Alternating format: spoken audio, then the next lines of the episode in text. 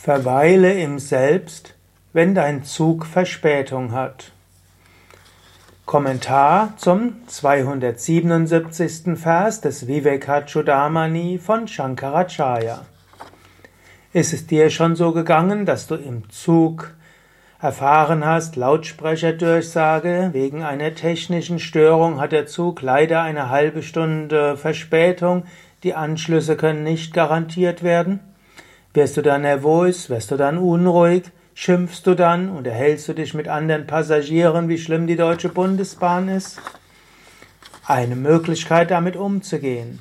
Aber Shankara gibt uns eine andere Möglichkeit im Vers 277. Ein Yogi, der fortwährend im Innersten selbst verweilt, wird ganz still.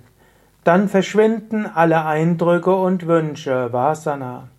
Daher übe gewissenhaft und löse die Projektionen auf das Selbst auf.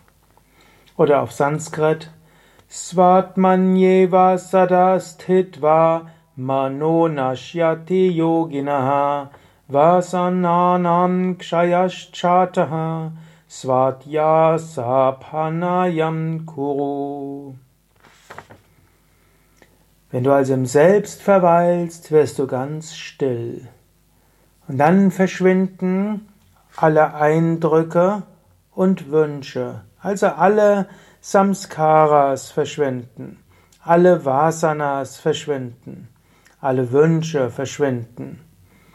Und so gilt es, alle Eindrücke und Wünsche zu überwinden, und so erfährst du deine wahre Natur. Wenn du also das große Glück hast, in einem Zug zu sein, wo du hörst Verspätung, dann nimm das einfach als Appell von Shankara. Gehe nach innen, verweile im Inneren und erfahre dort dein wahres Selbst. Wenn du also das nächste Mal in einem Zug bist, einer U-Bahn oder S-Bahn, und die hat Verspätung und du kannst nichts anderes tun als warten, dann sage, aha, ein Moment verweilen im Selbst. Lass den Körper ruhig, beobachte einen Moment die Gedanken, beobachte einen Moment die Gefühle und Emotionen, die Sorgen, die Ängste, die Emotionalität.